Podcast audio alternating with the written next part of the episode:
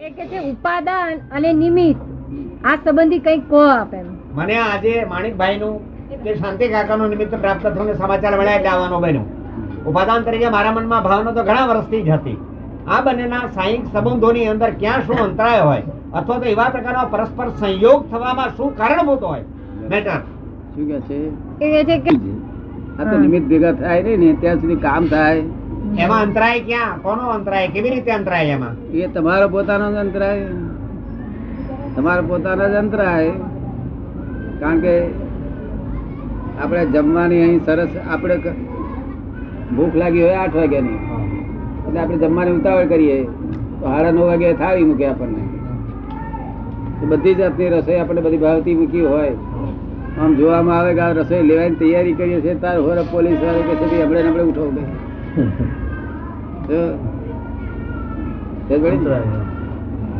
એટલે કશું લેવાય નહીં ઉઠવું પડે.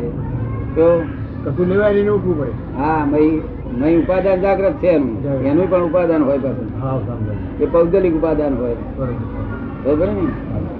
અને આ નિમિત્તે એનું નિમિત્ત આવ્યું ઘટાડ્યા પાછું. એમાં પૂર્વંતરાય કામ કરતો હોય છે પૂર્વ કર્મનો અંતરાય કામ કરતો હોય છે કે વર્તમાન પરિસ્થિતિ કામ કરતી હોય છે? પૂર્વનું. વર્તમાનમાં વર્તમાનમાં તો વર્તમાનનો અંતરાય પાડ્યો છે ને તે તો હજુ પાકે તારે આવે હજુ પાક્યો જ નથી ને.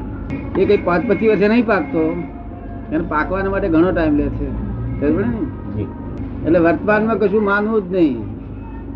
બધો હિસાબ પાસનો છે આ. પાકવા માટે ઘણો લે છે ટાઈમ વર્તમાનનું કશું જ માનવાનું નહીં એવું આપ કહો છો. તો વર્તમાન પુરુષાર્થનું સ્ટેન્ડ ક્યાં રહ્યું?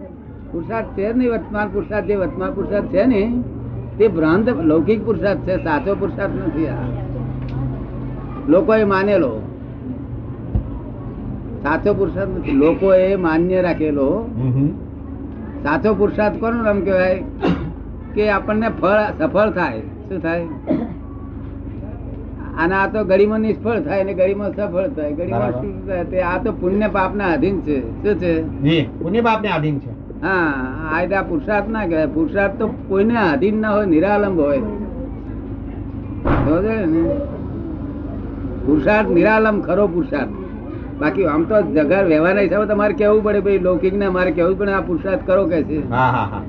બાકી એ ખરેખર રીતે પુણ્ય પાપ ના આધીન છે. શું છે?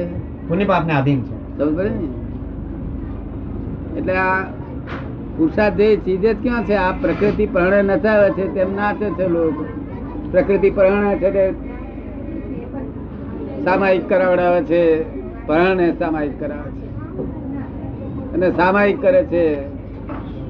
એમાં ક્યાં ધર્મ જેવી વસ્તુ આવી આખો ધાડો સામાયિક કરે એમાં ધર્મ જેવી વસ્તુ જ ક્યાં રહી ધર્મને શું લેવા દેવા?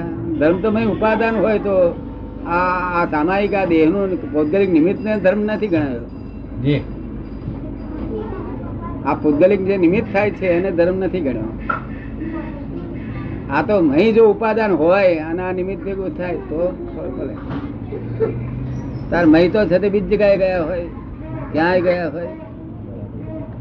એનું કારણ છે કે આ દુષ્મકાળ છે. મહા દુઃખે કરીને સમતા રે શું કહે? મહા દુઃખે કરીને સમતા એટલે બહાર રાખે પાંચરું રે આમ પણ અંદર ઉલટ પરિણામ ના રહે. બરાબર. એટલે ઉપાદાન નથી ચોક્કસ. સમજ પડે ને? સમજ પડે ને? અને આ પૂતગલ તો તૈયાર થઈ ગયું. નિમિત્ત સારું છે. પણ પેલું અંદર નથી. એમાં કશું ભળે નહીં. આવું આખો દાડો એ કર્યા કરે તો કશું ભળે નહીં. આ દેહ પોસરો રે જરા લોહી બોય ભ્રમણ ભ્રમણ બધું સારું. એનો ફાયદો થાય નુકસાન તો જાય. નહીં. નહીં સારા કાર્યમાં કોઈ પાતનું નુકસાન થાય નહીં. પણ એ જે માને અને તે વળી પાછું શું થાય? પાછું સામાયિક કર્યા પછી પાછા શું કે સાહેબ, સામાયિક બમે ચાર સામાયિક કર્યા કે સાહેબ, શું કે? હવે આ સાહેબ બોલ્યા ચાર સામાયિક કર્યા, તેની હાથે પેલા કર્મે સાંભળ્યું. હે, તું કરનારો? એટલે તું કરનારો છું ચાર તે કર્યા છે? તા કેમ સાહેબ, મેં જ કર્યા છે ને તા હાર કાલે હું તને દેખાડીશ. તે કાલે આપણે પૂછીએ, સાહેબ, કેમ સામાયિક નથી કરતા? આપણે પૂછીએ, સાહેબ, આ પગે કર્યું હતું તમે? કે તમે કર્યું હતું કાલે?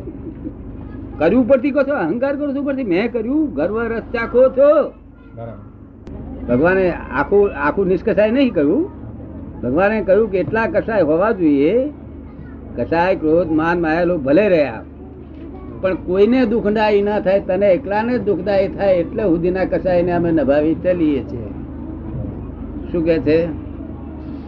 અન્યને દુઃખદાયી ન થવા જોઈએ. હે? બીજાને દુઃખદાયી ન થવા જોઈએ. હા એટલે બીજાને દુઃખ કોઈ કોઈ જી- દેહધારી જીવને દુઃખ ન થાય. એવા કસાય તે પ્રત્યાખ્યાની કસાય સુધી અમે ચલાવી લઈએ કે છે. શું કે છે? તરસ હવે ને? અને તમને તો પ્રત્યાખ્યાની નહીં અપ્રત્યાખ્યારી નથી ગયા ને હજુ તો અનંતાનુબંધી ગયા નથી. જો અનંત અનુબંધી ગયા હોત તોય આપણે ભગવાન સંકિત છે સંકિત છે આધારે કબૂલ તેની સાત ચોકડી હજી ઊભી જ છે. ના કાળ કઠણ છે એ આધારે લેટ ગો કરત કાળ કઠણ છે ને પણ સંકિત થયેલું હોવું જોઈએ. સંકિત વગર જે જે કઈ કરવામાં આવે છે એ બધું બંધન છે. શું છે? જે જે કઈ કરવામાં આવે પછી દાન આપતો હોય દયા કરતો એ બધું બંધન જ છે. વેદાંત ધર્મ સમજવો પડશે એ બધું સમજ્યા વગર ચોપડ ચોપડીએ તો ચોપડવાની પી ગયા અને પીવાની ચોપડે છે. બરાબર. એમાં કશું વળે નહીં એમાં. અગર તો કોઈ જ્ઞાની પુરુષ હોય ત્યાં આપણું કલ્યાણ થઈ જાય. આ જ્ઞાની પુરુષ તો પોતે જ મુક્ત સ્વરૂપે જ બેઠા છે. આખી દુનિયાને પોતે કહે છે અમે મુક્ત જ છીએ. શું કહ્યું? છતાં અહંકાર કરતા નથી. છે નિરહંકારી છે. કેવા છે? નિરહંકાર. તું કહું કે અમે ગાડા તો અમે કઈ એક્સેપ્ટ કરીએ કે તારા કયા પ્રમાણે ગાડા છીએ. શું કહ્યું? પણ અમે કહીએ છીએ કે અમે મુક્ત જ છીએ સંપૂર્ણપણે. તો છતાં તું કહું તમે નાલાયક છો તો અમે કહીએ કે તારે કહેવાથી અમે નાલાયક છીએ. બરાબર? તને કહેવાની છૂટ છે? અમને કહેવાની છૂટ છે. તમે દાદા ભગવાન જોયેલા કોઈ દાડો? ચાદવાદ પૂરણ જો જાણે. પૂરણ ચાદવાદ બોલે નહીં. પૂરણ જાણે. ચાદવાદ ને સમજે. સમજે. કે આ ચાદવાદ વાત છે. નયગર ભાઈ. ધરાવે. નયગર ભીત જશ વાચા પર માને? માને ત્યાંથી વર્તે નહીં. માને ત્યાંથી આ પર પરિણીતિ અને આ સ્વપરિણીતિ એવું ભાન વર્તે અને સંકિત કર્યું સ્પષ્ટમાં લાવવા માટે ચોથા ગુણ સ્થાનકની ભૂમિકા આવો જોઈએ. ભેદ જ્ઞાન પહેલા થવું જોઈએ ને દાદા સુધી કહેવાય ને. એ ભૂમિકા એને ભેદ જ્ઞાન પહેલું થવું જોઈએ તો આપ જો છે ભૂમિકા આવે તો થાય નહીં. અહીંયા પહેલું ગુણ સ્થાનક નથી. વર્તતું અહીંયા ચોથા ગુણ સ્થાનની ક્યાં માંડવી? ક્યાં વાત કરી. તો આપણી દયા થાય તોય પ્રાપ્ત થાય. પર પરિણતિ અપની કરી માને. કરી માને. ગરવે ગેલો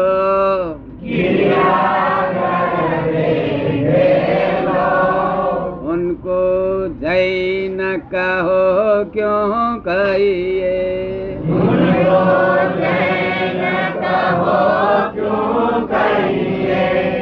મૂરખ મેં પહેલો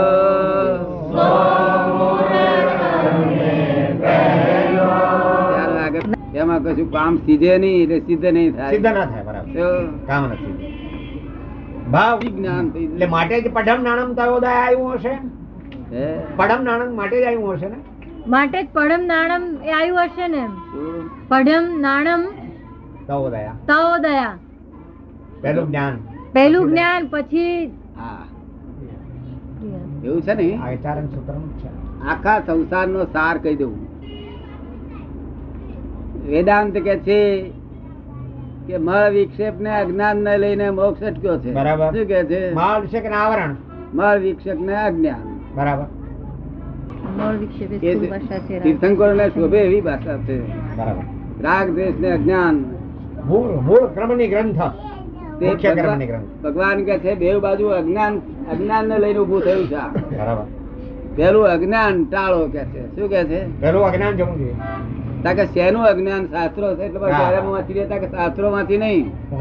તો એક કોઈ જ્ઞાની પાસે જઈ અને સાહેબ હું કોણ છું એવું મને સમજાવો કે ખરેખર હું કોણ છું? હું તો જયંતિલાલ છું કે બીજો કોઈ છું એ મને સમજાવો. બરાબર.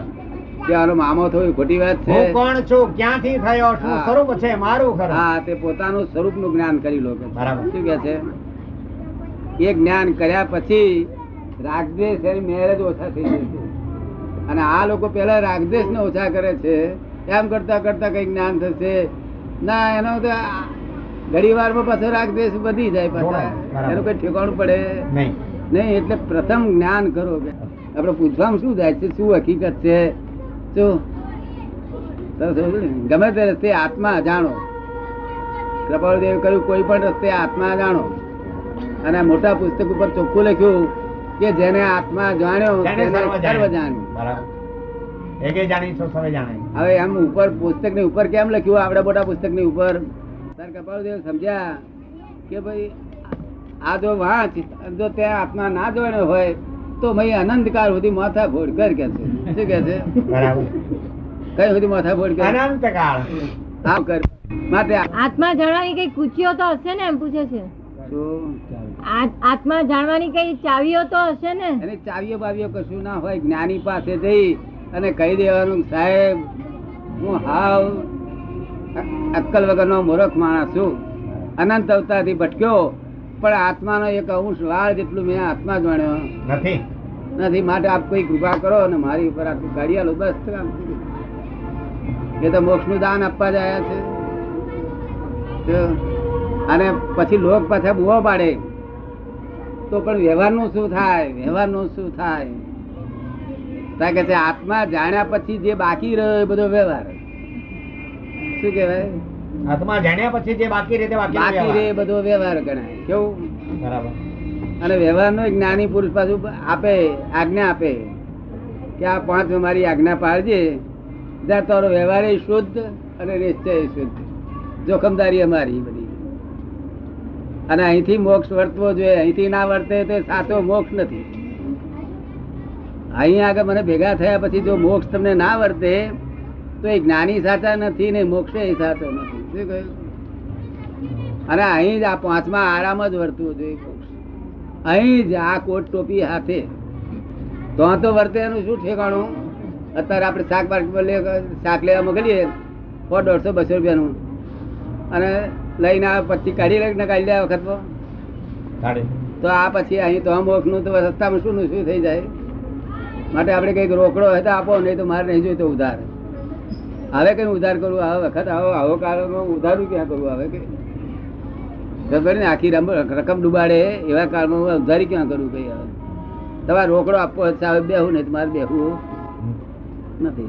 અને શાસ્ત્રોની માથાપડી બહુ કરી છે. શાસ્ત્રો શાસ્ત્રો મુખપાઠ છે.